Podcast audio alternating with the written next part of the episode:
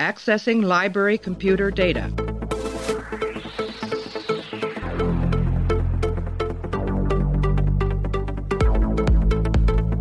Out there, there are no saints. Just people.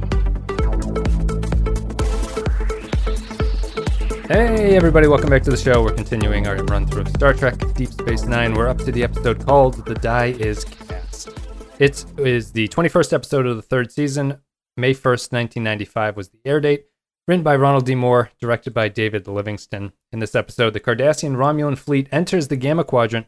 Sisko goes against Starfleet orders to rescue Odo. We're joined by Clay. Clay, how are you?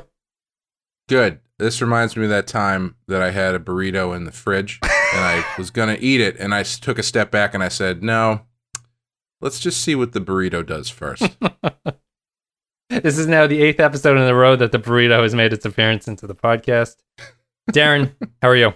and it's tougher every time I encounter it. I'm I'm good. This reminds me of the occasion that I didn't have a burrito, but somebody else had a burrito, and then somebody mugged them, took the burrito, and I had to watch them do it in slow motion, despite the fact that I had nothing to do with the situation at all. Serious ignorant American question. Are there burritos in Ireland? There are indeed. Um, they're very very hipster over here. They're like donut Really? shops. Yeah, you can Interesting. tell.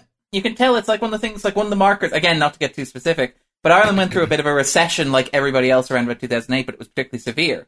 And you could tell that things were sort of coming back in the city because all of a sudden you had like five donut shops and two burrito bars uh, within every square kilometer.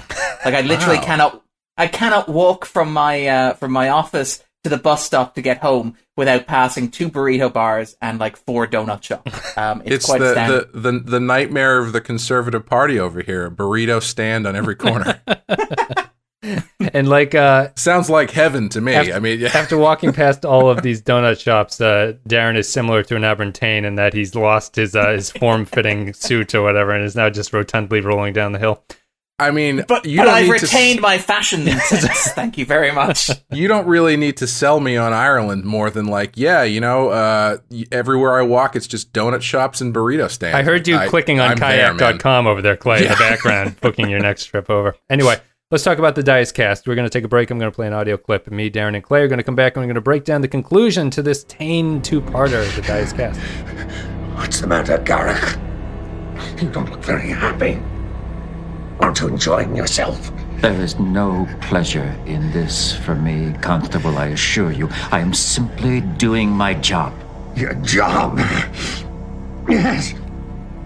It's the job you've been waiting for. Oh, all these years of exile. And here you are. Interrogating a prisoner again. It must fill you with pride. Odo, just tell me what I need to know, and this will end. All right, so I, I left us off with our ratings for Improbable Cause, which I gave a five by saying that I'll clarify what I meant here going forward. Um, Clay, we've talked, or why I think the ratings are funny for this series in particular, as opposed to something like TNG. Clay, we've talked before in trying to, is there something about human perspective where if an episode is epic enough, people think it's great? Um, Mm. And if something is very large and a very big story, do people just kind of have a predilection to saying that that was a great episode? It it some it happens a lot on TNG, and I don't know if it's just the great episodes seem more epic, or if it's an epic idea lends itself to being perceived as great. But I like the Dice cast. I don't think the Dice cast is as strong a single episode as Improbable Causes because there's a few things about the Dice cast that I don't think the series does what this show is try- this episode is trying to do as well as it will in the future and this is like a baby step for it. And where improbable cause was a pure character study that the show can do at this point as long as the idea is strong they can ace that that world. These kind of action space opera epics are a little bit out of the show's wheelhouse at this point and i think that the dice cast has a few flaws in it even though i really love the episode Yeah, I you know uh, the last episode I, I mentioned that it seemed like this was kind of an inversion of the way that they usually handle these two parters, and I think one of the things that supports that idea for me is that this feels very much like even though it's the second half, it feels very much like a setup episode. Um in that it has you know, the it has the big space opera stuff which is very much feels like a, a climax, but the stuff that's actually happening is really setting up stuff that's going to come after it. Um and so it, it's it's fascinating to me how if you were to flip them, it would feel more like the way they usually do it, where you know it's kind of splashy at the front, set up a bunch of stuff, and then the second one is a little bit smaller and it's a little bit more uh, uh, usually character driven. Uh, if you know if or it's them figuring out how to get out of the writing problem they put themselves in with the first half. Yeah. Um. Which never feels Yeah, as I- satisfying. This is different because this feels like a satisfying escalation of improbable cause as opposed to a Yeah. fixing the solution like the, as opposed to the problem with best of both worlds 2 which is that it's like oh this kind of feels like a little bit of a letdown Yeah, and I think it, it it's the reason that it one of the reasons it feels so satisfying is because they're not really trying to figure out how to wrap it up. You know, they're just kind of telling the story. The the, the, the, wrap up, the part that they are wrapping up, is a continuation from the first half in that they have to get Odo back, and uh, Garak has a bunch of character stuff that they have to kind of work out with him and Tain and all that kind of stuff. They do wrap that stuff up, but they are not wrapping up the external uh, action at all. If anything, like I said, it's it's a setup for what's going to come later, and I think that's really important uh, in making these feel different from the way they usually do it because they always end up the second half. You got to wrap everything up. Uh, it always feels unsatisfying because they got to figure some way to get Picard back on the ship from being a Borg or whatever. And you always kind of go, meh, eh, I don't really know about that. And I think it's a it's a symptom of having to try and do everything at once. Whereas these episodes allow them to focus in on very specific things and just let the other stuff play out. And even here, like I said, they're wrapping very specific things up, but the other stuff is just playing out. And I, I find that so much more satisfying than if they had to like like if this was TNG, this would have ended with uh the Federation bombing in at the end and like blowing up all of the Jem'Hadar, and that would just be it. Right. And it would just feel really like tacked on and like, well, they didn't really earn that, but they have to do that because next week we can't be dealing with the fallout of what happened in this episode. But since they Deep Space Nine allows for that, um, it allows much smaller resolutions inside of a larger story, which is which is very fun.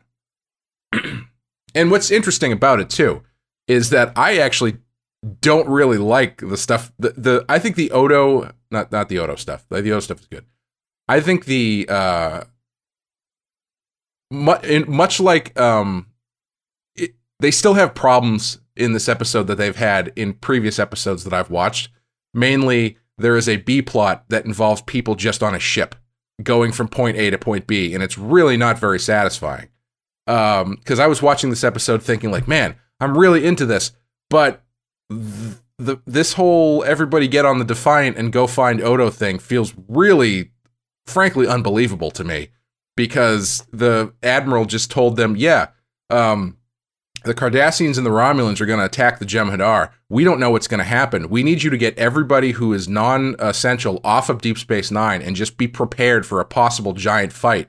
And Sisko's like, no, I think I'm going to take everyone who's important to this station with me, leave, and go get one guy who, in the grand scheme of things, not really important to everything that he just that the admiral just told me. But Yep. it- that that stuff was kind of unbelievable to me. But uh, everything else I thought was great. Have you seen uh, San Andreas, which has a very similar plot point where The Rock is a rescue worker working in California during the biggest earthquake on record, but Mhm. decides to take his search and rescue helicopter to go and get his daughter in the middle of this gigantic crisis? Right? Yeah. You're asking us Yeah. if we have if we haven't seen San Andreas. this, is, this is a required viewing for Americans. Uh, no, I, I have Uh, not actually seen that. Although it sounds probably remarkably sim- uh, similar to what would happen in the movie Rampage, starring The Rock. I would imagine. Now, I- I feel like that would be a one to one comparison if at the beginning of San Andreas, the Rock's like uh, supervisor was like, "Hey, you're a rescue worker. We need you to go and stay by this building that's full of people and get everybody out of this building because the building might collapse and kill everybody around them. And he's like, okay, no, I'm just kidding. I'm just gonna go fuck off. I'm gonna get a my burrito. daughter. yeah. I hear Ireland is full of donuts and burritos. Let's go there. So Darren, before we uh before we continue on, did you want to talk to the to the what are your thoughts about the epic thing? And then I want if you want to dovetail that into Clay's point about the Federation storyline here because I think that's a good place to start. Well, I mean, the the epic thing is kind of interesting because, like, you're you're entirely correct that I think there's a tendency in fandom in general, um, and not just Star Trek fandom, but like all sorts of like television fandom, like long form storytelling fandom, to sort of fixate on the big events. And I mean, like you see that in comic books where like the the things that sell are the big event comics where nothing will ever be the same again, and to sort of assume that they exude a narrative gravity that makes them immediately worthy of like discussion and attention and all this sort of stuff. And I think that there's an aspect of that to this two-parter. But one of the things, and again, this ties into like what I've been talking about, like the difference inheritance that like Deep Space Nine took from the Next Generation as opposed to like the other Star Trek shows, which is that like Deep Space Nine does these wonderful, epic, like galactic stories, and in many ways, like Deep Space Nine is the story of like this Alpha Quadrant that gets tied up in this sort of like epic saga that like involves all the great powers and has these gigantic stakes eventually, and everything sort of like keeps escalating and escalating throughout. But what Deep Space Nine does that's very interesting is that it always anchors that in the deeply personal. In that it's always something personal that instigates all this like epic drama and these massive betrayals and these huge battles, for example. Like, for example, in this one, like, Garak and Odo end up on a Romulan ship invading Dominion space, trying to commit mass genocide because, you know, Garak was almost murdered when his shop was blown up. And it's like, that's your sort of segue into talking about that. But later on, you have all the stuff with the Klingons, which involves Worf, for example. You have another huge crisis that begins because one of the guest stars, like, has this, like, big insecurity about his social status, and so decides to trade up by betraying his entire people. I'm being very vague here because Clay hasn't seen the series, but anybody who has knows what I'm talking about. And, like, Deep Space Nine always That's the one these- where Sisko shoots Jake, right? Yeah, and it's revealed that Jake was actually uh, Garak all along. Yep. Um, Okay. but yeah, it, it it's like it happens sort of repeatedly over the course of the show. Deep Space Nine always grounds these like huge epic moments in something very very small, and even in the Dias cast, like the centerpiece of the episode is obviously the big like explosion, boom, stuff blow up. Dennis McCarthy finally gets to do an operatic score, sort of bit at the climax, but it also hinges on that small scene between Garak and Odo, which is very personal and very intimate. And Deep Space Nine then after this obviously goes on. The next episode is is really small and really intimate. It's almost a chamber piece. And it sort of does that throughout. Like so after The Way of the Warrior, it does like The Visitor, which is another small intimate chamber piece. And this is in contrast to say what Voyager learned from Next Generation, which is always like bigger is better. And Voyager has this weird fixation on doing like blockbuster storytelling on television, where it's big event after big event after big event after big event, but with no character work tied into it. So like you have, I recently rewatched like the sixth season cliffhanger of Voyager, which is basically, what if the best of both worlds, but three times as large, because that means it's three times as better. And you're like, no, that's that's not how storytelling works. And I think that like Deep Space Nine, in particular, like the Dias Cast and Probable Cause, work as well as they do because they never lose sight of the character. And I think that we talked last week about like one of the interesting things about this two-parter, uh, and Wes pointed it out, is that basically what this two-parter does is it forces the Federation to take a seat, a back seat, and it basically says, look, the most important thing that's happening in these two episodes does not involve the Federation in any way, shape, or form. And I think that Clay pointed out last week that Starfleet's position is basically like, ah, we'll sit back and see what happens, really, when the dust settles. So you have this interesting thing where, like, the big late season two-parter involves the Romulans, uh, who have not been an active part of Deep Space Nine, you know, for you know particularly active part of it, and the Cardassians, who have you know always been sort of eager, but have never really had like a big focal sort of like Klingon Civil War type thing going on, and the Dominion, which are an ominous threat that were really introduced at the start of the season. And these are the three actors who are sort of like dancing around each other at a knife fight over the course of the episode. And Deep Space Nine is basically like, well, what if we watch the interactions of these three forces at play, and we assume that each of them have their own separate agendas for what's taking place, and like none of this directly affects the Federation. You know, it's one of those great, not everything is about you, Picard moments, like from Star Trek. It's like, okay, the Cardassians do have a life outside of just being painful and sort of like oppressing like people in the demilitarized zone. I think Clay's entirely right that like one of the weakest spots of the episode is the fact that it absolutely 110% has to justify having like the other seven members of the main cast involved in any way, shape, or form. The- because it has to come up with something for them to do. And there's a really great moment in the episode where this really, really, really shines through, which is when after they've hijacked the Defiant, after they've gone into the Gamma Quadrant, after they're chasing Odo, you have this scene where like the cloak is failing, and you have this, oh my god, everything's like gone to hell and we're decloaked. And you have like the act break, which consists of Kira saying, Commander, if the Jem'Hadar show up while we're decloaked, Sisko says, we'll have to fight our way That out is of the- here. that is- the camera zooms in on his face and the music soars in the background. And it's like you can tell the writers were like, we really have to remind the audience that like Sisko is technically the lead of this show. So uh yeah, let's let's do something that explains why he's not doing anything in this episode. I nearly, I nearly fell out of my chair with it. There was like the opposite reaction of falling out of a chair. I couldn't believe how bad that line in the push zoom in on was. He's like, "We'll Yeah. fight our way out." It's like a video game sequence or something. It was terrible. I I also loved how manufactured all of that tension was when they that when when the cloak fails and the guy's like, "Yeah, no, that was me. I did that because I was under orders to do it." But now that I've done it, technically I've fulfilled my mission. So yeah, you can totally trust me again. Yeah. And then it's like, good. Well, Clay, now the cloak is fixed. It's like nothing has happened. I don't know if you remember. I'll just call you landfill for the rest of the we'll of the never time. speak of it again. Yeah. uh, Michael Eddington was introduced in the search, and we have not. He did look familiar, but I couldn't place where, we, he- where he, I had seen apparently has before. been working as like a co-chief of security with Odo. We've just never seen him since the search. Um, Mhm. but he is he is that character, and that that scene would have worked so much better if he had just been in one other episode. It's like in, instead of just random dude who's here and gonna, Yeah. gonna blow up the blow up You the don't- cloak. You don't mean just hanging the camera six inches from his face five five or six times in the episode wasn't good enough for you? Yeah, and uh, he's distractingly balding in a way that a lot of actors aren't anymore. So it's like it's the only thing that I can really Yeah, he's got like he's got like cartoon comic book balding hair. Homer Simpson, yeah. He's he becomes a very important character actually, and it's just kind of a letdown the way that they do it here. And totally, I agree with you that his whole thing, Sisko gets to do his sort of uh, dramatic, like anyone who wears that uniform, I never doubt their word. He gets to do that sort of thing. But That was kind of a good line. I like that line. the other, the other What's scene, interesting about that? Oh, well, just the the Uh, other scene sorry. that's weird is the there's a Kira and Cis, Kira and Sisko scene where Kira wants to check on O'Brien and Sisko's like leave him alone. That scene has no Yeah. relevance to anything. It's just it's just in there. Weird. right.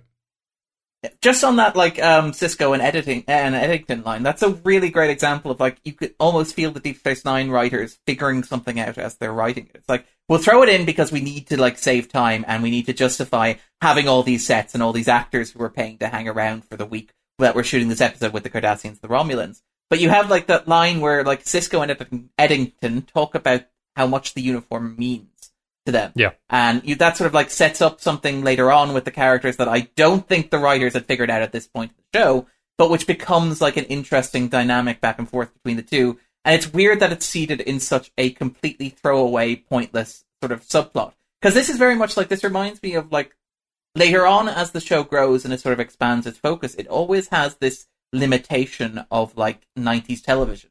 Because now, if you were doing this episode uh, on a show like, say, Westworld or Sopranos or Game of Thrones, what you would simply do is you would do this episode and Sisko wouldn't be in it at all. You'd have like, you'd Mm. come up with some excuse at the end for Garak and Odo to get back to the station. Maybe the Dominion sort of let them go because he's a changeling or whatever. But like, you wouldn't need to have this subplot that keeps coming back to like, oh, O'Brien, Kira, Bashir, Sisko, and Dax are also in the show.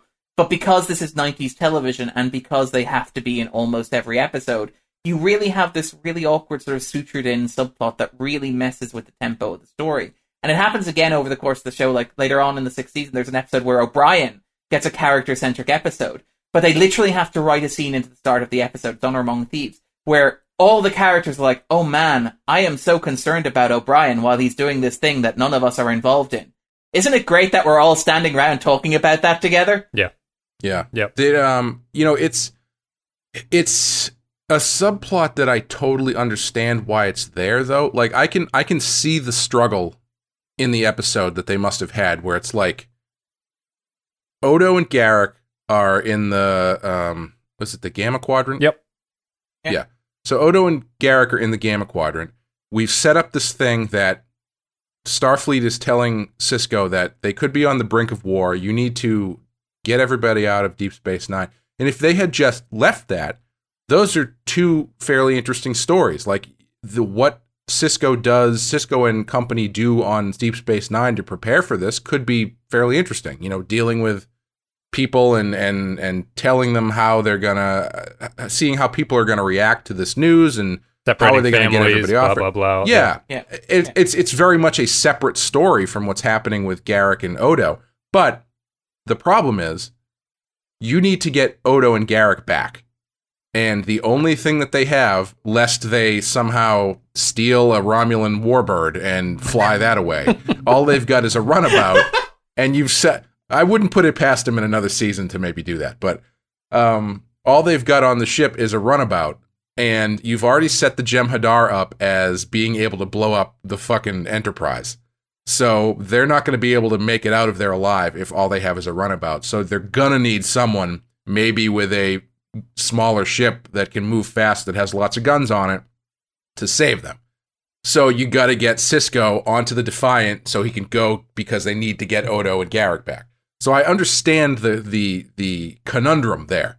Um, I just wish they had managed to do it a little bit more uh, uh, seamlessly. Well, see- but See, I I don't think I think they spend too much time with it, and the problem. yeah, it- I would agree. to me- yeah. to me, they treat the- it like a Yeah, th- uh, they they treat it like a subplot that actually needs to Yes. be there, as opposed to seeing us get on the Defiant and then showing up at the end. Like I don't need to see this middle journey. exactly, exactly. But the yeah.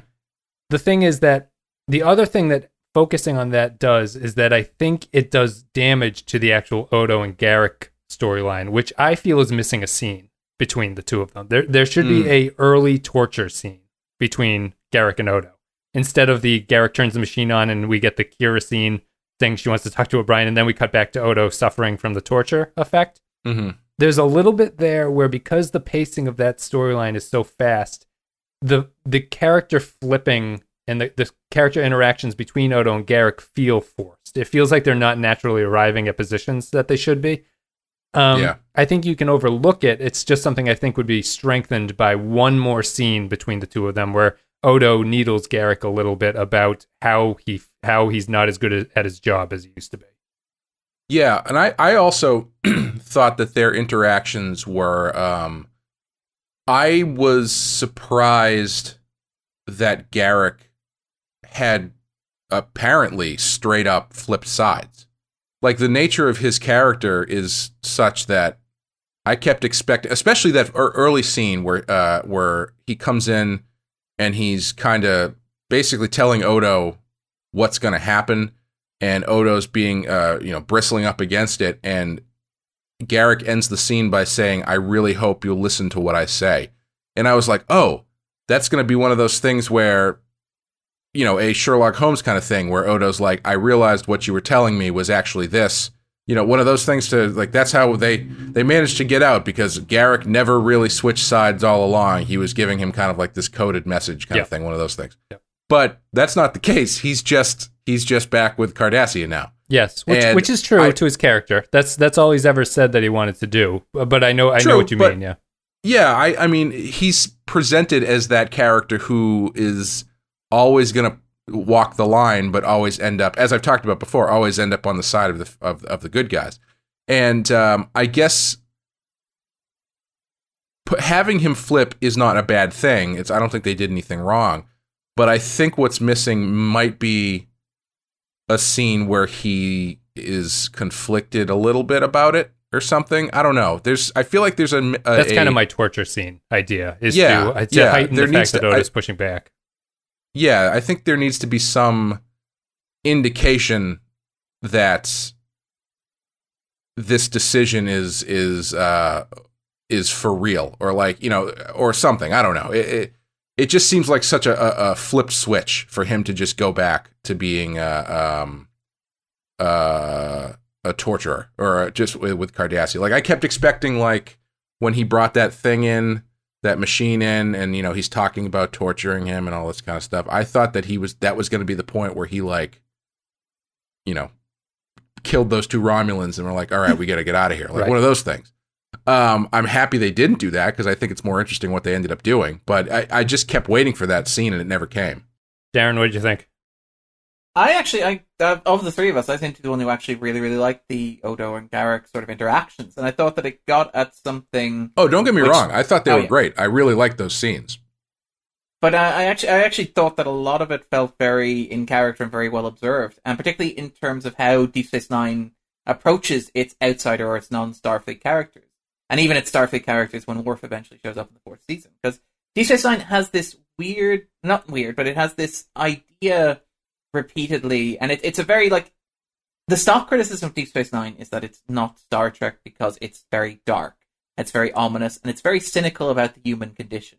And even like we talked a little bit last week on Improbable Cause about how like Garak's opening conversation with Bashir, where he's like, "Oh, by the way, humans, you still like have that sort of appetite and that greed, and you still feed it, you still eat as if somebody's going to snatch it off your plate. So maybe like your brutal sort of impulses aren't that far from the surface." Which is something that seems very on Star Trekian when you sort of look at it at the, like at the premise of like Roddenberry's shared universe.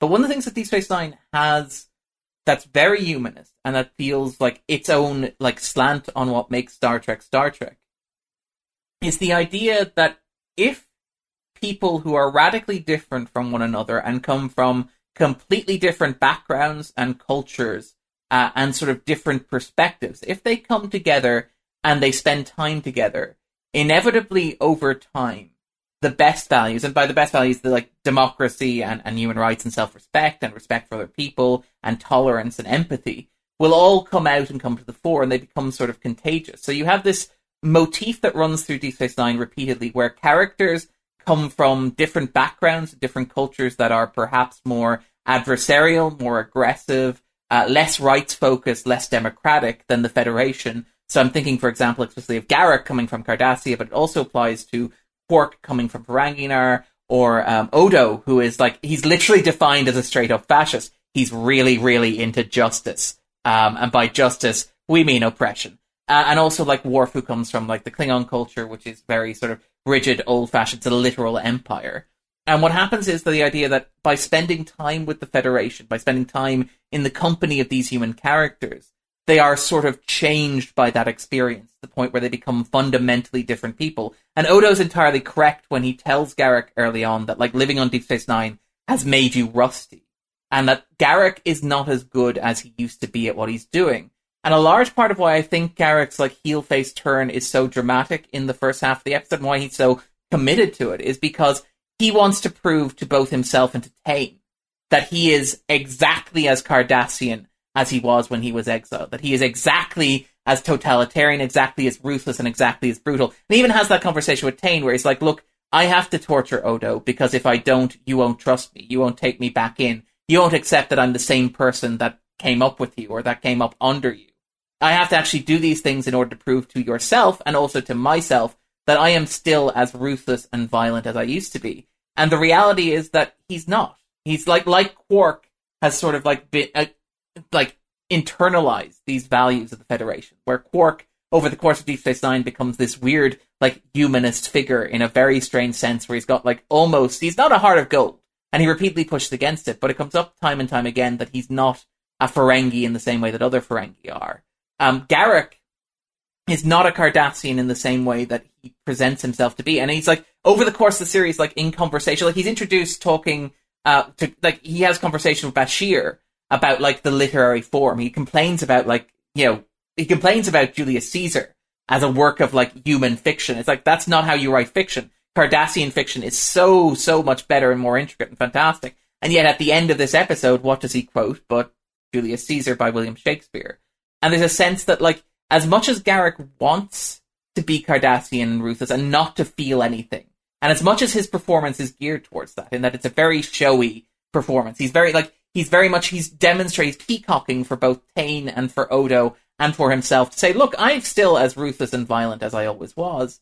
There's a sense throughout that he's not. And even though he wants to go home, and this happens repeatedly over the course of the show, and it's like it's literally how the die is cast in Improbable Cause parallel Odo and Garak in that both of them are exiles who want to go home on some fundamental level. The only difference is that Odo knows for a fact that he can't go home, whereas Garak has to learn it in this two-parter that he can't go back to the way things used to be. Oh, Where you have that yeah. sort of like, oh, So, Go ahead, Well, sorry. Odo has the and what, what what I was talking about in probable cause is that Odo has the upper hand in these episodes in his battle because Odo has a realization of what the status quo is at this point, and that Odo recognizes that he can't go home because he doesn't fit in with the founders. And he has that line about uh, we both, me and you, Garak, have the same enemy, and it's Tain. You just don't recognize it yet. Um, Odo recognizes in Garak that Garak doesn't see in himself that Garak is too changed to return home at this point. He he does not fit in there, uh, just the same way that Odo doesn't fit in there. So their their stories dovetail again at the very end, where they both realize that you know they have the conversation about well, we can at least be friends together here as strangers in a strange land. Um, and it's just built nicely off of that. I think that's the that's the thing about the episode is that it Garak's reversal from being in total control is flipped in this episode, and I don't think he even recognizes it until he starts to torture Odo and then has misgivings about it. I kind of. it would have been great if instead of quoting Julius Caesar at the end, he had made a callback to Hellraiser and just said Jesus wept. Um, I had something about the. I was going to say something about the culture influence, but I don't think I really have anything. Does anyone want to? Um, I collect my thoughts, does anyone have anything that they wanted to build off of that? If you want to keep talking about Garak and Odo's uh, torture scene, or should we just get into more of the space? Let's say the space epic stuff and the overall meta plot for later. Um, But I mean, yeah, Garak and Odo are two sides of the same coin, and there's this weird, interesting thing that, and I think Deep Space Nine sort of builds off Next Generation when it inher- inherits Worf, which is this idea that when you are an exile from your people, when you feel sort of distant from them or isolated from them, you tend to your nationalism becomes almost performative in that like Worf, and it happens repeatedly over, say, the Next Generation and into Deep Space Nine, where Worf is like this idealized Klingon form. Like he's he's the most honorable of Klingons. we say that Worf Except- was. We say that Worf learned to be a Klingon by reading about them. Is how we Yeah, described it. I, Worf is basically a hipster Klingon. Yeah. That's it exactly. And Garak at this point is almost a hipster Cardassian in that he's sort of like he understands what he has to do to be a Cardassian, uh, but he just doesn't recognize the culture when he comes back to it. And there's this nice tension that runs through his arc over the course of the entire series, where Garak accepts that the Cardassia that he left is never going to be the one that he can come back to. And it becomes this sort of really like poignant sort of running plot. But the die is cast really encapsulates that very, very well, which is like Garak can't do what he used to do because he spent so much time with probably Bashir. Yeah. If we're being entirely honest. You know, they never say it, but it's. I mean, it would make sense in Garak's character and how he grew up to be this super spy and everything. Garak probably has never really had real friends to this point, right? Like the station would probably be the first people that he's actually connected with because, as we've seen of the Obsidian Order, they are not above killing even their closest uh, confidants uh, regularly. So uh, Garak is not. Garak's been exposed to this, you know, by befriending Bashir and Odo to an extent. Is respects they respect each other. Um, And they they kind of touch on that in, in the first episode, don't they? In that scene where they're eating together, where or am I am I just me- remember it, remembering that wrong? But it isn't doesn't Garak have some line about like, what do you think that we're doing here or something? Uh, that's a different episode, is or is it? Is, Oh, is maybe it, I'm just- You might be. I don't they know. have, Oh, that's I'm the just- that's the wire where where he has this big shouting match with Bashir. yes, yeah, um, that's right. at, at- while they're having lunch. But yeah, I like that it, it's like Garak has probably never had a standing lunch date before, um, which feels like a waste. He's a very good conversationalist, Yeah, it seems to know. and he eats slowly. He's well read. I I did I did like when they cut back to Bashir and O'Brien. O'Brien's like, what the fuck are you talking about? Yeah, the uh, that's I'm trying to eat. Stop talking about. Yeah. That's something that's been put on the back burner is their their friendship, sort of. Although it makes uh it makes sense. Yeah, I do like that performance and everything.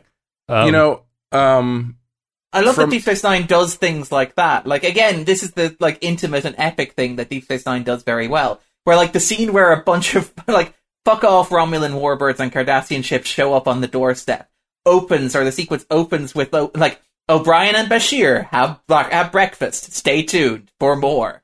Um, and it works really well. my thing about Yeah. that is is the show now just making fun of the fact that cloaked ships are not cloaked at all like every every episode they seem to be surprised the, the the way the cloak working seems to be that people have extremely short term memory about cloaks existing and because they they're always like well we're sensing these anomalous readings out there it looks like something invisible is out there, and then the ship decloaks, and they're like, "Oh shit, it was a cloaked ship." It's like, no shit, of course that's that's what it was. It's, it's just very odd to me. I like the idea that O'Brien has a post-it posted on his little panel underneath anomalous sensor readings, going, "It's probably a cloaked ship." Yes. hmm hmm It, it's a unique setup too, where the um the station is not in Federation space, right? It's in Bajoran space, which is not part of the Federation. So you do get more. They are kind of out there on their own, and like when the fleet passes, you get the sense of they're not invading Federation territory. They're just passing through this other section. It gives you a nice um grounding into how isolated the station is from Federation. Yeah, it was it was the first time they've ever had a fleet reveal like that that didn't re- that wasn't just the beginning of an assault on the on the station or on the ship or something. It's just like, oh yeah, those guys are here and they're just taking the long way around. You know, just passing through to get to the wormhole. Nothing to see here. They're going to pass through. I think that the You know, oh, go ahead. I was just gonna say, uh, just to touch back on the uh, the Odo and and Garak stuff. I I think I I kept looking for the that that uh that turn that I was talking about, where I kept expecting Garak to you know be like, hey, you know, I'm obviously on your side. This is how we're gonna get out of here. And everything up in this episode, up until they cut back to the interrogation scene and Odo is like falling apart. Mhm. I was kind of mm, a little wishy washy on it, and it was up until right wh- from that point on, I was like, "Oh shit, they're actually they're actually doing some stuff here." Um, like that that cut back to him like falling apart, and that Garak was actually torturing him. Um, was the the point in the episode where I was really engaged, and from that point on, everything that they did after that, I thought was really, um, that's when it really showed me what they were trying to do. Where they were, uh, they had the character stuff, but they were they were pushing these guys very hard in in very different directions and setting up stuff that was coming later. Uh, you know, th- when they start revealing the uh, Romulan Cardassian alliance, but it's not really an alliance, and it's and uh, And the the, Ron, the, the Jem'Hadar. It turns yeah. out, yeah, it turns out the gem. It was a whole. It was a ruse the whole time. Like that stuff was like, man, I was, I was literally, I was not expecting that stuff. That was all of that. Those twists and turns I thought were great. The, Great use of the uh he made me fuck her guy too. He was the Oh, uh, the main. He's not, He's the Leyland main, yeah, the main Romulan guy who turns out to be the the uh, founder. Yes, yeah, the um I like that too. Did you did the reveal catch you? But I was surprised on rewatch how uh, much they hint that he is a changeling throughout the thing. I didn't I didn't see it coming at all. okay, because he has the line about uh, "You are a liar, Mister Garak, and I am an observer," uh, which is what the founders consider themselves to be. He is extremely concerned for Odo's safety throughout the entire thing. He never wants to Mm. have the cha- uh, have Odo harmed. Um, He's also surprised to learn about like the whole changeling, The whole, torture like, device. forcing a changeling. Yeah, the torture device, which would be obviously more concerning to a changeling. Yeah, that's some good intel he got there. yeah, I was I I have to say I was very happy that after he revealed himself to be a changeling, he didn't turn back into Odo's mom or something. Uh, like you never see who what his changeling form is. They just transport him out of there. I was very happy that they didn't do something like Sappy there. See, I I think it's a missed opportunity not to have him change back into the generic changeling form, which is a imitation of them imitating Odo. Um, because we never Which is, actually. by the way, really mean spirited. Like it, the entire race exists basically to mock Odo's inability to do a proper human face. Yes. it's really passive aggressive. Well, I, do they? I, Oh, is that what it is? yes, that's why they look didn't like know that. They're doing they're doing it because they want Odo to be comfortable. Oh, I, they probably mentioned that in that episode where they show up, but I just I don't remember. But that's that's interesting. Yeah, that's kind of a that's not cool. So yet they, they haven't discussed it yet, but Odo is not as good of a changeling. It's like mocking a speech impediment. Right. Well, Right. To, to, to claim that I thought I'd make you feel more comfortable by doing a fake lisp. Yeah, um. So like guess if we had done this, if we had done this podcast and Wes and I both did Irish accents. Just- Just, to make me feel more welcome. Yeah. Exactly. Yeah. uh, I'm going to say. Oh, take a Bigosh and Bigara, the Jem'Hadar are some fierce lads, aren't they? Yeah, you got it. I, I'd have been like, "Oh, you what, mate? I've been out there all right." Um, sorry, we'll, we'll continue on. But anyway, the um, I think that the the character stuff works. We talked about the Federation. We talked about Odo and Garak. We talked about their torture scenes. Um, the torture scene is very effective. It steps into the Odo Odo knowing that Garak has this level that he can't go to, and he's sort of mocking Garak as it's going along. Um, and then we can get into the we were at 40 minutes, so why don't we just get into the sort of meta plot that's undertaking here, which is the or the bigger overall arcing plot, uh, which is the first reappearance of the Dominion here, with the founders trick the Obsidian Order and Tal Shiar to invade and attack them. One of my problems with the Dice cast is while I love that this is how everything is kicked off, I feel like internally the episode is very not clear about what has happened here, where in terms of the outcome for the Cardassians and the Romulans, because this is uh, there's a line the changeling has a line that says after this day the cardassians and the romulans are no longer a threat to us. There's only 20 ships in this fleet. Right. i don't they're not even like officially Romulans and Cardassians. Right. It's not the it's not the entire military going out there to sort of take care of things. And then so after you get rid of that fact that it's only 20 ships, am I supposed to be led to believe that their entire agencies, intelligence agencies are on these ships and so killing them wipes out the intelligence agency? It just it feels very it feels like it's trying to be dramatic in a way that is not necessary and I would have just rather had either escalate the stakes of how many ships are in the fleet or just sort of tie it down a little bit. So it's not this we've totally wiped out these two races and we're just coming for you guys next. Well, you know, I I guess I was kind of reading it a little bit differently. Like cuz I my understanding was that excuse me. Um the plan that Tain was a part of was not something that had been cleared by anybody in Cardassia or or or the Romulans.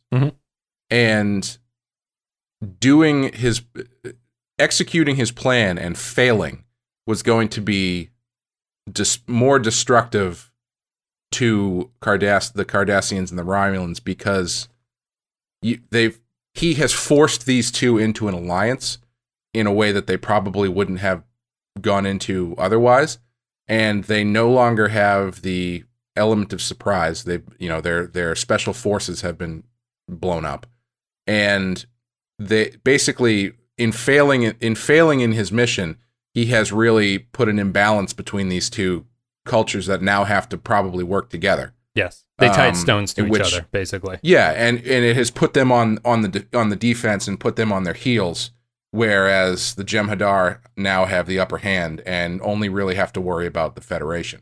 Um, and I well, I totally see what you're saying, where it's it's on a literal standpoint. Yeah, I don't I don't. It's kind of silly to say that because you know clearly they have more ships somewhere. The Borg Um, attack was literally two times as bad as this right? Yeah, yeah. for one Yeah. species, for one for the Federation only. It, it wasn't anything else. Yeah. Yeah, but I I think I was just reading it more like from a uh, uh, tactical standpoint.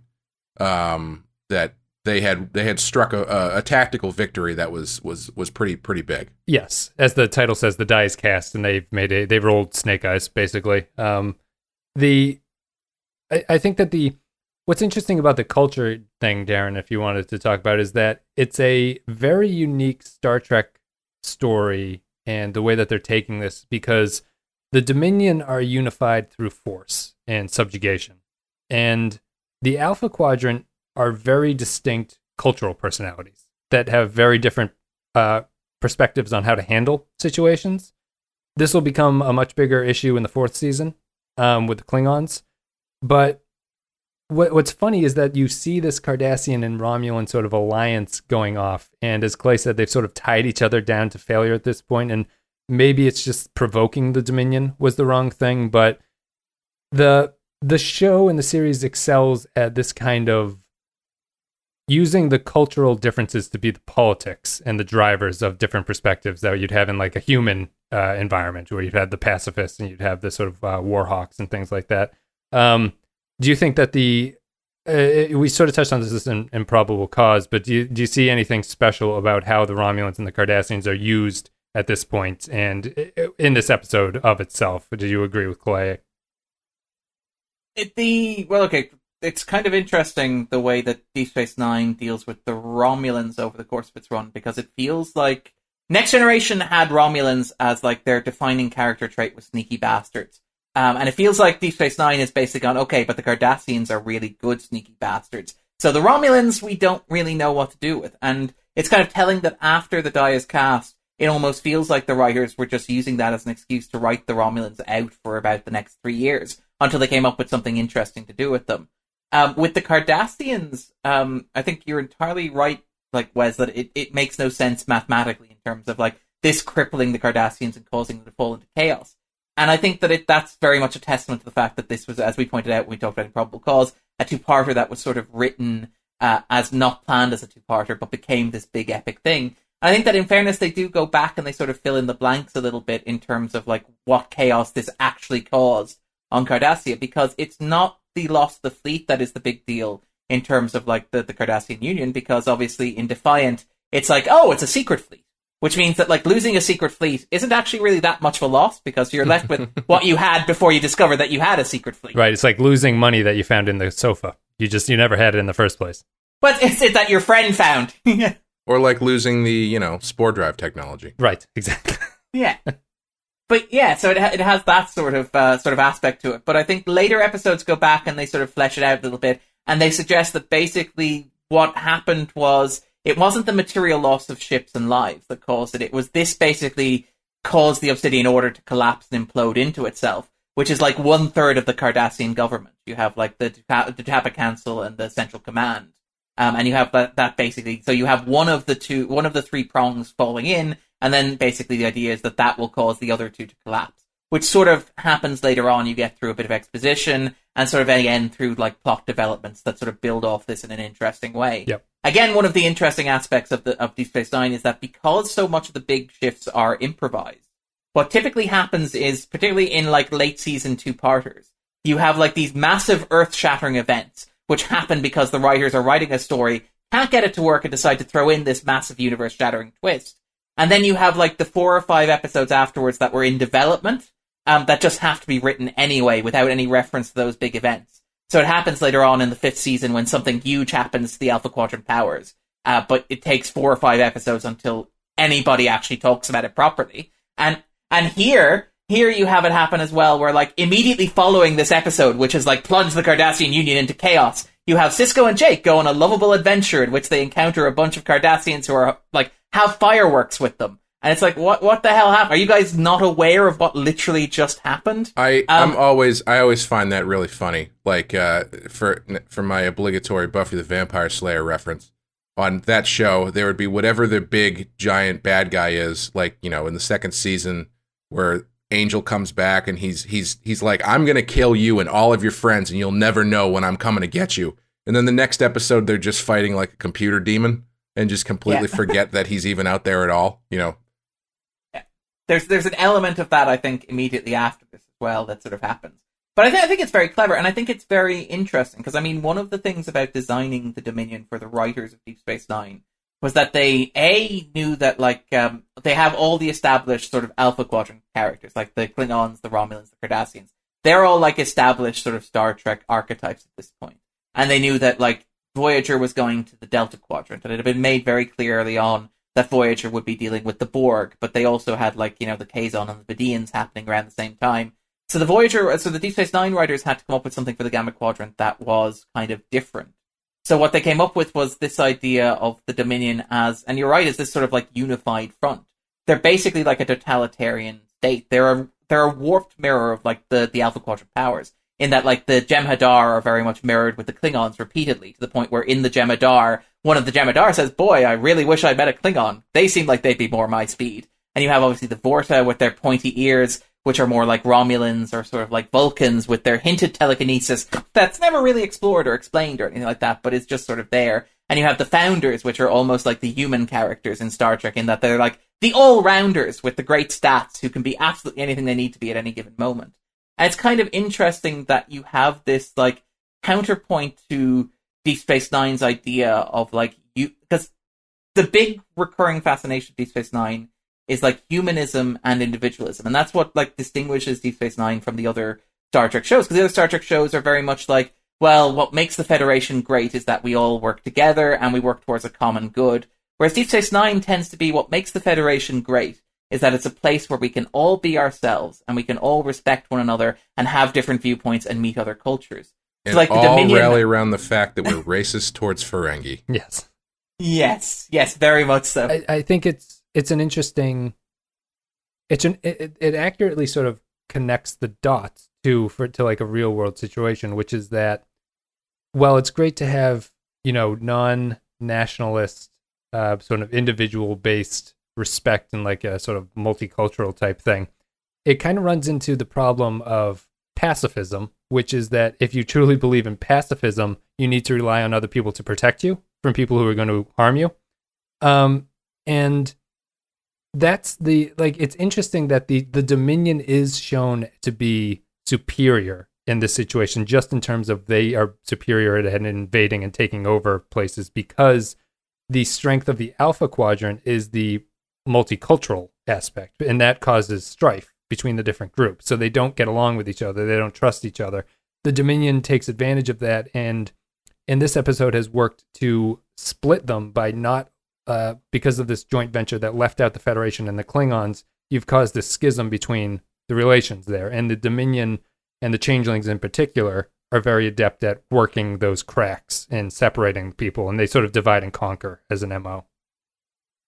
Yeah, which is, is really, really remarkable and very, very kind of clever. And it's interesting that Deep Space Nine sort of acknowledges, like, this is the thing, like, Deep Space Nine is a very humanist, very individual show, but it acknowledges, like, the material benefits of fascism in terms of the Dominion, and that, like, the Dominion are literally one mind. They are literally one entity. They are a force of one will, and that is very appealing uh, in a certain set with a certain mindset and a certain culture and it, it's you know in some ways is better suited to warfare than democracy and liberal democracy, and as he pointed out, multiculturalism.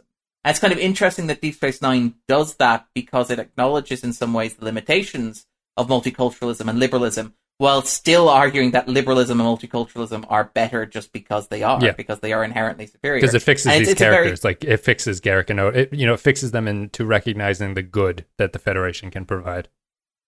Yeah, which is, is very good. And for all the cynicism of which Deep Space Nine is accused, and I think that, yeah, the fact that the Dominion are presented as strong in contrast to like the Federation and the Alpha Quadrant powers being like divided and squabbling and weak is something that I think many critics of Deep Space Nine probably see as an example of the show being like dark and edgy and cynical. But I, I, I don't think it is. I think it's, it's more being honest about acknowledging that like liberal democracy and multiculturalism aren't good because they will win any fight into which they're thrown through sheer force. They're better because they make us better people. And they're better in the long term. And I don't like, I, again, this is something that plays through Deep Space Nine and it pays off very dramatically, like even as late as the final episode, where like what makes the Federation and the Alpha Quadrant powers great is not that they're stronger military, militarily or that they're more organized militarily. It's that they're just humanists. It's that they have this sort of sense of decency and integrity and care that runs through it. And I mean, it's very revealing that, like, at the end of the episode, Odo forgives Garak for torturing him.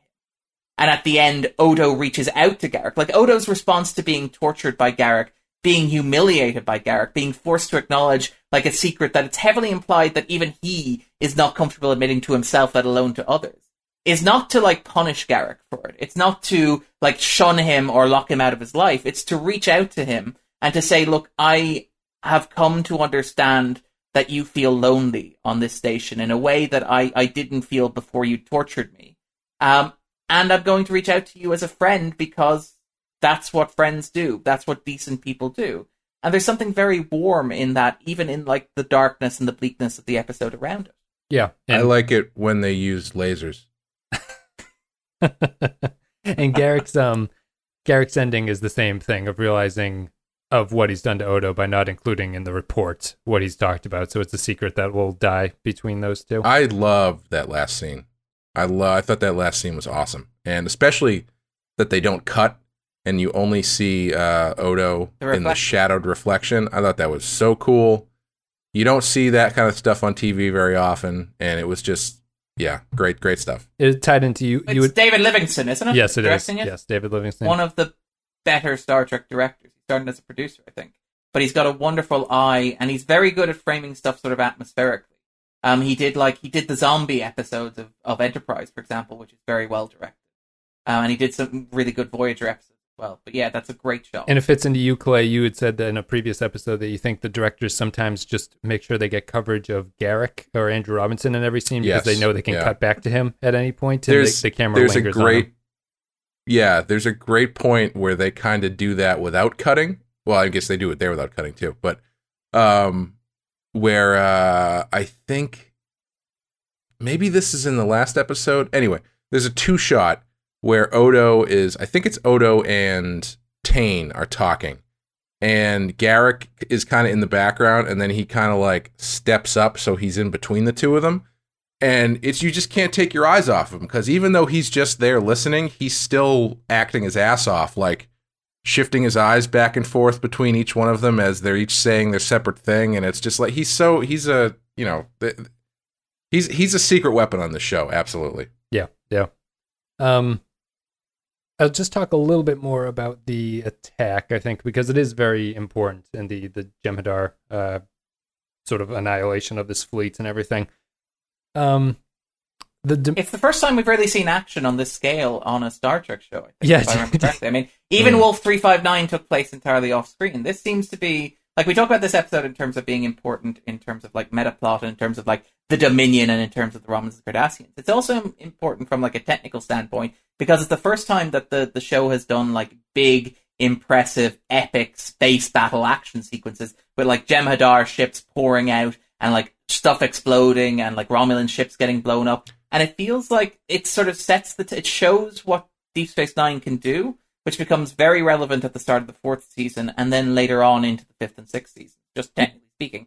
yeah they they always tend to like uh shoot these larger battles very far away like the the um I think they show. Do they show Wolf three five nine in the first episode of No, Deep Space showed- Nine? oh, Oh, they do, yeah, yes, they yeah, do. they do. And yeah, anytime that they show that, it, it always feels like a bunch of tiny ships just going psh, psh, psh, against like the one larger ship. And this one is the first. It felt like the first time that they really get up and close and personal. So when the Defiant comes in, you're like right next to it as it's like doing barrel rolls and shit, and you know blowing everything up and. That the sequence when they're coming in at the end and he's like, "Don't fire until you know we're 500 meters away" or something like that that that stuff was great. Yeah, that that's a level of action that I feel like is not is not really on the show ever. It's um apparently the, the the that sequence you're talking about where the Defiant shoots the ships at 500 meters or whatever and then flies through the wreckage. Apparently, it took four days of production to do that. I'm I'm just thinking of, you know, it's a in the era of CG. You'd argue that they probably do this kind of stuff too often because of how easy it is Yeah. to produce Yeah. at this point. So it's clearly it meant something for them to do it at that point. Was was that scene like them just showing their entire ball sack to Babylon Five? My personal favorite uh, detail of this is like when people talk about like Star Trek being sort of intellectual science fiction and not being about like space battles and blowing stuff up. My favorite detail of this is that like if you go back to the original series, uh, Elaan of Troyius is the only episode of Star Trek that features like a proper space battle in it, where the Enterprise and a Klingon ship fire one shot each at each other, and it's actually shown on screen. Uh, and the reason that it was the only episode where that happens is because it took something like two months of model work in order to get those scenes to work. Like the it was meant to be the second episode of the season. It ends up coming in like the second half of the season because post production on like that one shot from one ship to another took so long. And it's kind of interesting how when technology moves along, and you're right that CGI makes it easier because CGI is what makes like the later seasons of Deep Space Nine possible when they start doing this sort of thing on a more epic scale. And even this stuff here is probably like rendered a lot easier through like advances in technology and stuff like that. That's happened since the next generation went on the air. Yeah. They should have they should have just at, in the early seasons been like so all of these ships have energy based weapons, but we've chosen to illustrate those energy based weapons in the form of a of a giant hammer. So anytime you see a ship exploding, it's just going to be a guy off screen smashing it with a hammer. That would save them a lot of money.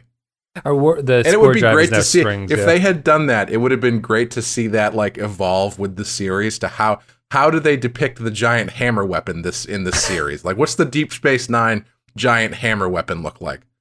I love I love the idea of like incre- spending millions and millions of dollars to like computer render that like really Yes. practical effect. Yeah. Like, uh, It Now now, we have- glows and it's transparent. we have 360 degree control of the giant hammer now. That we do everything on the computer. It's uh, some guy in a VR headset, like using using the hammer, uh, and is the rendering. Yeah. um, yeah, I think that's. I don't know. Does anyone have anything else to talk about? This one, I, I, I don't know if we're we were. I don't feel like we we're scattershot, but it's a, it's an episode that signals the changing of the guard. I think Clay would be a way to describe it. Yeah. People consider these two to be extremely important. We're going to return to the Dominion again. Uh, it doesn't take another twenty episodes to get to the Dominion, um, mostly Mhm. because we're at the end of the season. But it's a it's a changing time. I think that the one point I wanted to make was that I think it's a clever bit of writing that the when we met the changelings and they said that they were persecuted and that they uh, what they do is they do in the in the name of defending themselves is why they conquer to create security.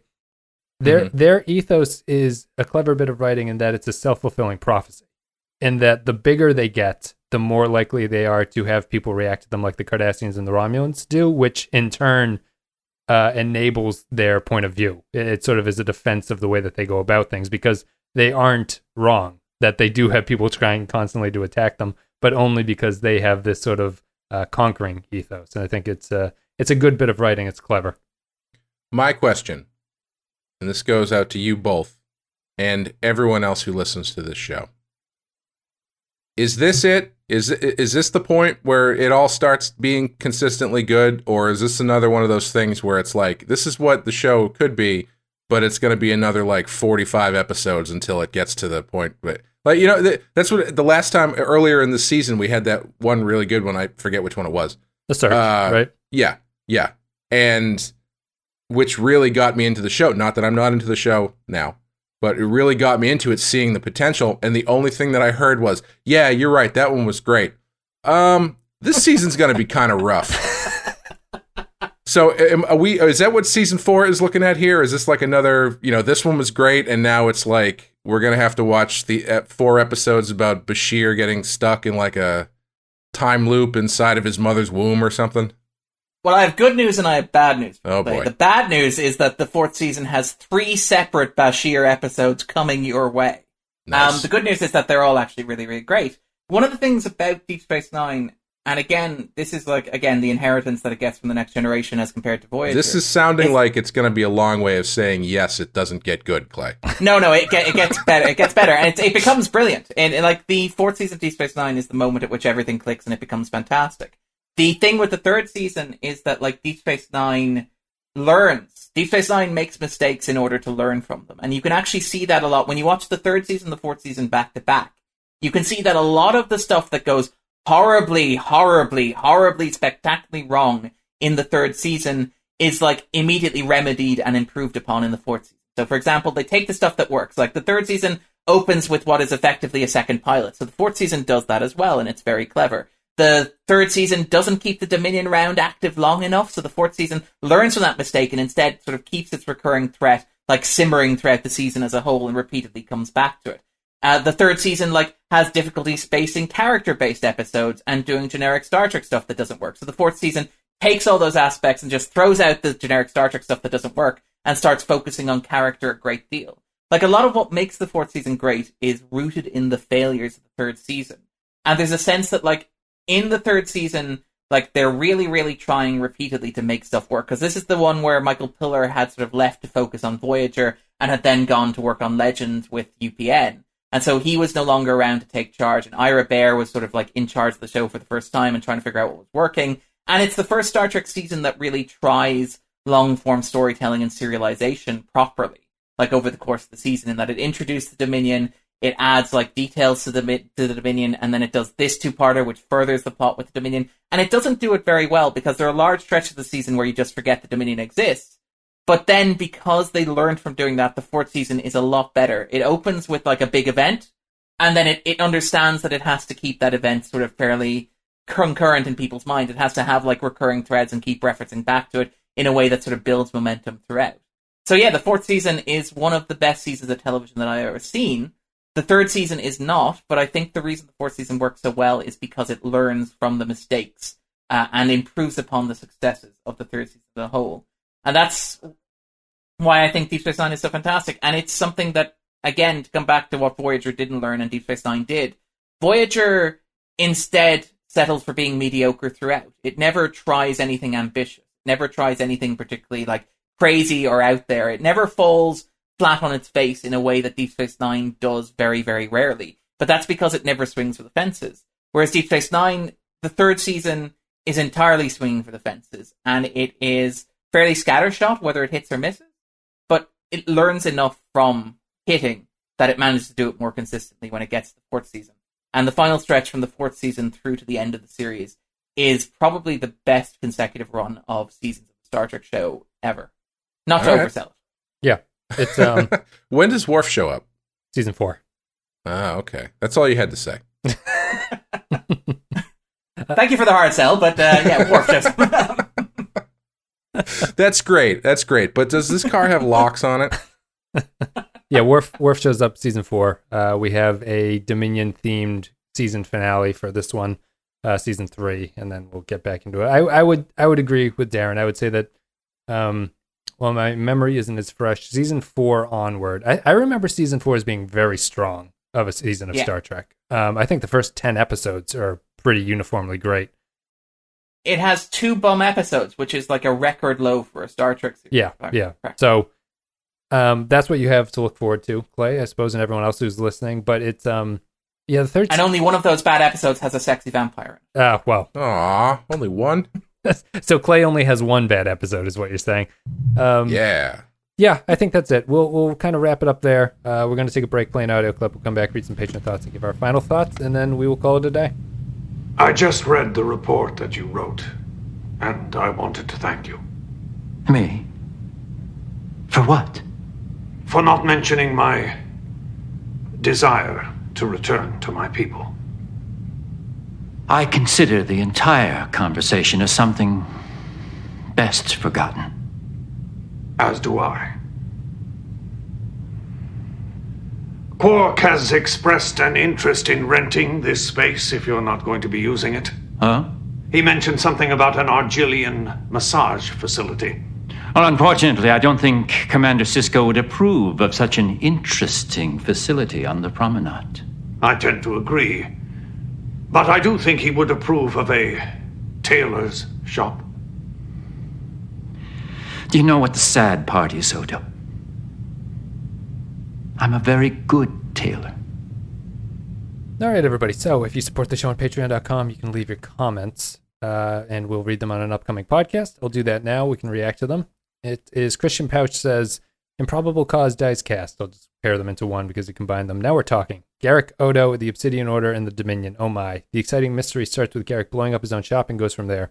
One of the highlights of season three and one that shows how much time spent building your characters and universe really pays off. We've been building up people like Tain and Garak, and we know that the Obsidian Order and the Dominion are capable, uh, and we know what they're capable of. The ambush and the changeling reveal at the end are shocking and a good way to build and show how dangerous the Dominion is and let them and let them win, which is uh, something interesting that we hadn't talked about.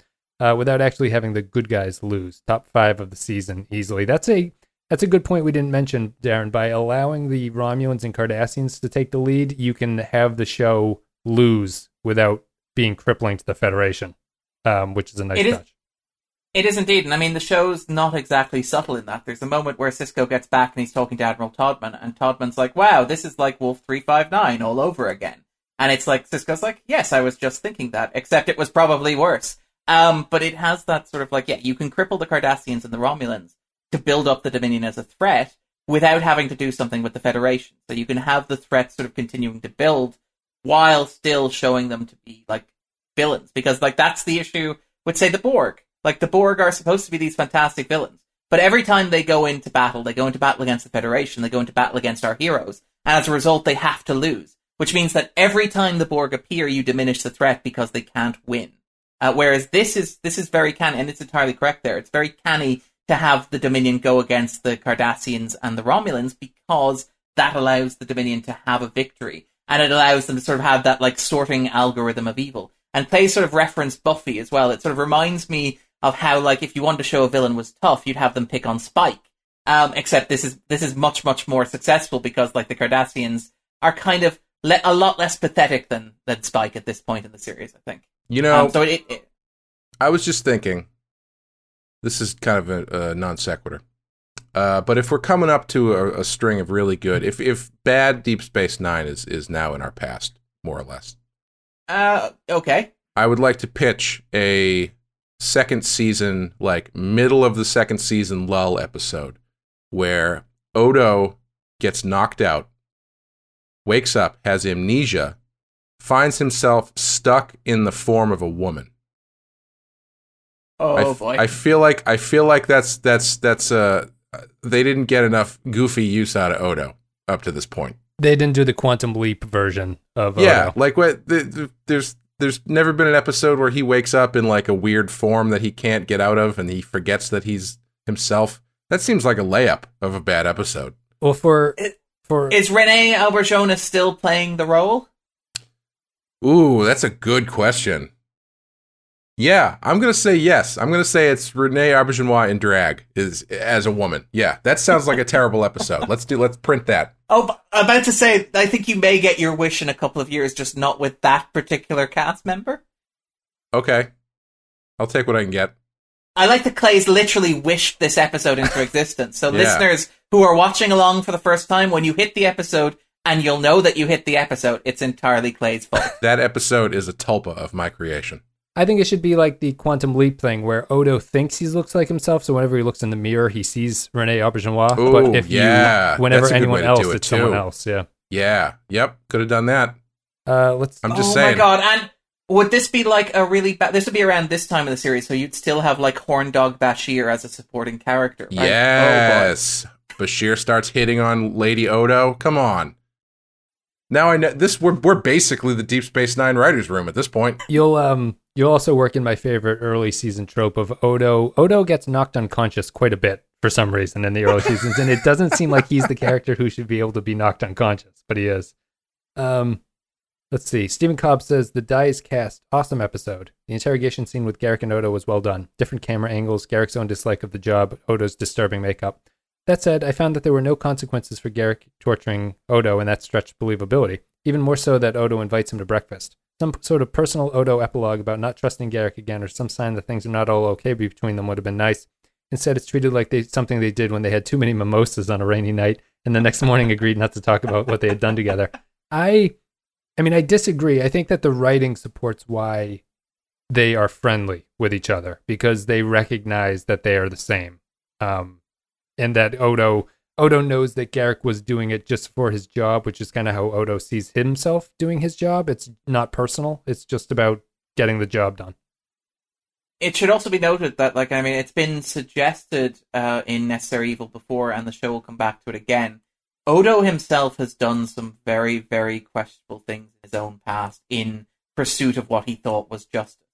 So I suspect that if any member of the cast was going to have moral flexibility towards Garak, with the possible exception of Bashir, uh, who would probably just bring him chocolates and eat his isol- isolinear rod uh, if this happened, um, I feel like, yeah, Odo is probably the character who would be most understanding of Garak in that situation.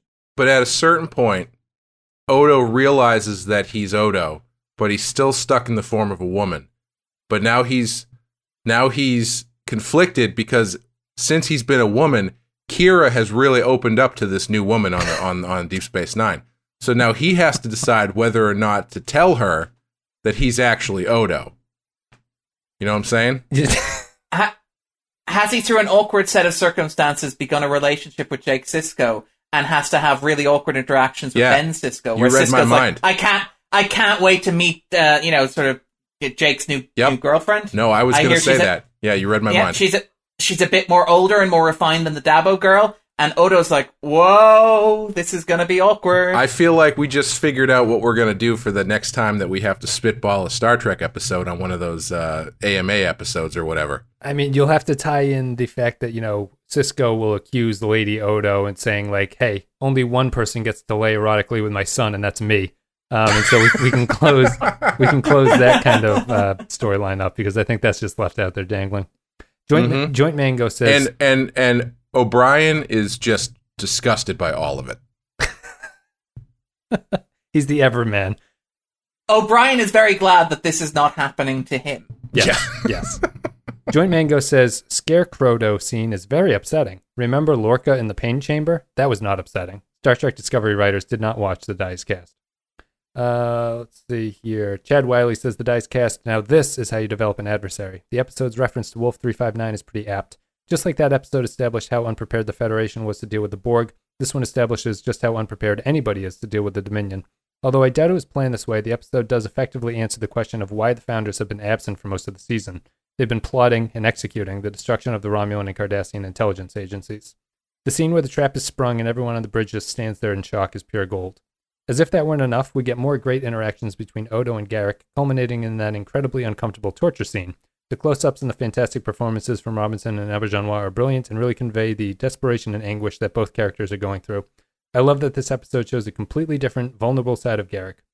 Up to this point in the show, Garak is given the impression of having the upper hand in every situation, but here we get to see him realizing that he's not the man he used to be, and as much as he wants to be, he can't be that man again. The whole two-parter is top notch, A plus all around. Uh, so like calling it Tootsie but with Odo, I think is giving it too much credit. But that's kind of what we're going for here. that's that's Todo. Um, but yeah, back back to the, the comment there. I actually think it's a very very good point. Um, about the idea of like the, what the Dominion have been up to. I like the idea of Sisko being like, so we spent like the past se- half a season preparing for the Dominion to arrive. What have you guys been doing? And the female change is like, we do have a life outside of you, Ben. I don't need to call you every time I leave work. There's, there's a little bit of limits on what I need to do. Kyle Barrett says the dice cast, the action, political intrigue, and story ramifications are all great, but it's the character work of Garak and Odo that's the greatest success of the episode. Over the two-parter, the parallels between Odo and Garak have been fascinating to explore, coming to a head in the interrogation scene, probably the best scene of the show to date. Garak realizing he can't go back and be one with his people again, just as Odo admits that secretly that's all he wants to do. And then later, with Odo and Garak both rejecting to join their respective sides of the war, two outcasts saved by the people they can call friends before heading back to that beautiful Western style community among the stars that they call home. It almost brings a tear to the eye. Probably the best episode of the show so far. And then lastly, Neil Brennan, who I mentioned before is the uh, first time viewer of this one, one of the only ones that I know that's never seen it be- uh, before outside of Clay. The dice cast, it's all caps. It says, I am so here for this shit. Bring it the fuck on. Uh, that's it. Guys, thank you very much for leaving your comments. The dice cast. Keep that comment in your pocket for when our episode of Deep Space Nine airs, because it's gonna come back out. um, I think that's it. Let's give our own personal ratings. Uh, Clay, do you want to go first this time? Yeah. Um I would say again, uh looking at them separately, I would probably give this one a 4, but as like a complete story, I think it's a 5 100%. I mean, both of these two episodes together are really great. Um I think they each have uh, the, the the strength their strengths are more or less the same thing running through both of them. I mean, the Garak and Odo are just really great together. Um, and yeah, it's it's they're exciting. They're good character work, and kind of to circle back to what you were talking about at the beginning about the epic stuff. Um, they recognize that epic stories only work when the stakes are sm- the real stakes are smaller and more personal, and they do that really well here. Uh, like the reason Transformers movies don't work is they literally destroy multiple cities and masse for two hours, but nobody gives a shit because st- the people, the characters don't mean anything. The, the stuff they're going through doesn't matter. Whereas you've got something like Return of the Jedi, where you've got a massive invasion going on the Death Star and blah, blah, blah, blah and but what's really working there is the small story being told inside the emperor's you know chambers and all that kind of stuff and they recognize that and they really you know use it to their advantage. And they pay off and they res- resolve the character stuff. And the large epic stuff is there to boost it up. And it's there to you know keep the door open for stuff that comes later and and is not forced into uh into resolution. I think it's just a it's a really um overall it's a really uh I I hesitate to say mature, but it feels like a mature way of handling this stuff where it's they're they're letting things breathe in a way that they don't usually do and I think it's just I think it's great. Would you you'd probably still say Best of Both Worlds is your favorite two-parter, I would assume. What, what uh, and you have to consider Eh. both parts. Or do you think the second Yeah. part brings it down? Yeah, I honestly, I don't even, I, I hardly even think about the second part of Best of Both Worlds ever. Yeah. Like it, it, for me, it's like when you say Best of Both Worlds, you're talking about the first one. Um, I would say this, yeah, this is a, this is probably one of the best two parters I've seen so far in in uh, either version of uh, of Star Trek. Yeah. because I don't really do them in the original series, but Yeah, it's no uh, it's no menagerie from TOS, but uh, if they had just cut uh, scenes from Emissary into this for half the run length, I think it might have competed with that episode. But Well, the you know it's I it's I think what makes it work too is like that they, neither one of the episodes is like front loaded you know? Like the they they it's quality throughout. I mean there there are some things in each of each of them that maybe could be a little bit dialed in a little bit more. Like you know you get that subplot in the second one and you know some of the stuff in the first one the the peripheral mm-hmm. stuff although not as much. Yeah i feel um, improbable cause is a more lean script than this yeah 100% 100% uh, Dar- Um, oh, sorry. Yeah, go ahead. No, I was just gonna. I was just gonna say, but like you know, across the, it's the first one that I've watched. I feel like where they are, ver- s- they they're very satisfying as a two parter. Like I don't feel let down by the second part at all, Yeah. which is so far rare. yes, unique in Star Trek history. Darren, what are you going to give this one? I'd give it four joint fist punches out of five because I do love that Garak homage where he ambushes the Romulan outside uh, the cell with a patented like Kirk smackdown. Join your fists together and just whack them into a guy, and it'll all work out for the yeah, best. it's it's always either like a two handed like double axe handle thing, or it's like an open palm strike. Which I think Odo does to Garak. Is the open Yeah. palm Oh yeah, strike. more persuasive land- uh, language. Yes. Um, but yeah, no, I, I I agree with a lot of, of what we said here. But I think, um, and to go back to what Clay was saying there about why it works so well as a two-parter. Like traditionally, two-parters, if you look at them as like single stories, the way that they're built is they're built around the cliffhanger as the pivot point. So it means that like episode one is building to the point of like maximum escalation. It's the shot of Picard on the Borg ship and Riker saying fire. Like there's nothing you can do that will top that because that's designed to get you coming back watching the next week. And the same thing with say Redemption where it's Worf leaving the ship suddenly, or even like Descent where it's like, oh my god, they've been captured by the Borg and Data's evil twin is leading them. That sort of stuff. Whereas what I think works really well about this two-parter and what makes it so unique is that like we, we when we talked about improbable cause, we talked about how like low key the, the cliffhanger was or the finale was. It's literally just like, hey, Garak shakes a dude's hand uh, and cut. But it, it works because they're two different episodes doing two different things. So it's Die is Cast doesn't have to build from the point of maximum escalation of improbable cause. It's free to be its own thing while still being like the same thing. It's a very delicate balance that the, the episode manages to sort of like work. And I, I think that, yeah, the Die is Cast is not as strong as Improbable Cause. You're right when you say it's a lot looser. Um, in particular, that subplot involving the Defiant.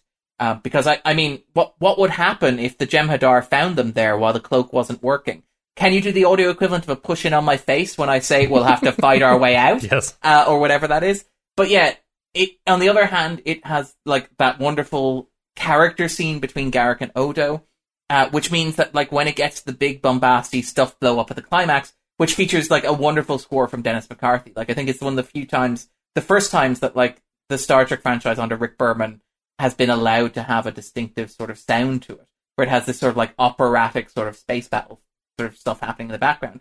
That doesn't feel impersonal. And Clay's entirely right that the reason why these epics work is because we're invested in the characters. And both Improbable Cause of the Dice is cast understand that both individually as episodes uh, and also as like an overarching two-parter. So I really, really, really love this two-parter. Uh, it wouldn't be my favorite Star Trek two-parter. It probably wouldn't even be my favorite Deep Space Nine Star Trek two-parter, but it would be Is your- in the conversation. Is your favorite one the one where they go back in time and meet Mark Twain? well, I, I, I didn't want, and he's played by Deep Throat from the X Files um, as well. Uh, how do you how do you know that, Clay? Damn it! It's like you could read my mind. Um, So obvious sometimes. I have I have really gigantic ears that go up the side of my head. I think that um, uh, for me, it's as the two-parter, it's a five. I think the Dice Cast is the weaker of the two episodes. So I'm going to give it a four, but it's a four that I really enjoy. I, the epicness is what makes it enjoyable for me. It's the uh, the ground shaking changes that the series is undergoing. It actually brings back the Dominion. Um, it's a perfect little Star Trek encapsulation, and I think you guys are right about just how they mix things up to make it not seem like it's a standard Star Trek two-parter. Um, I really enjoy it. Anyway, that's about it. I give Improbable Cause a five, and this one a four. Guys, thank you very much for supporting the show. Thank you for listening. If you're on Patreon.com slash Sapensky File, you can support the show there. You get extra podcasts. We talked about Watchmen the other day. We talked about RoboCops are all up there. We've talked about our AMA things. You guys can go there, support. Don't the show. forget. Um, oh, I guess that's not a Patreon. I was gonna say, uh, shit. What the? What's the name of the friggin' Denzel Washington movie we just watched? The Equalizer. Oh no, we watched a Heart Condition. Pelican Brief. Oh, sorry. Hard Condition. There we go. Yeah. It's his, hard condition. it's his- What's hard it's condition? his lowest Wow. rated uh, you should you should listen to the podcast and find out. We did that. That's amazing. And as Clay brings up, we have the Real Ripe and Real Rotten show. And the next one, it looks like it's going to be Edgar Wright. Clay is the next person that the patrons have voted that we talk about. So it's going to be Scott versus the world. What is that? Ugh. Scott Pilgrim. Scott Pilgrim. Scott Pilgrim. And what's his highest one? His highest one is um Probably. Wait, Scott like, Pilgrim is his lowest rank. one? yes, Edgar Wright. eh, Hold that makes that makes sense.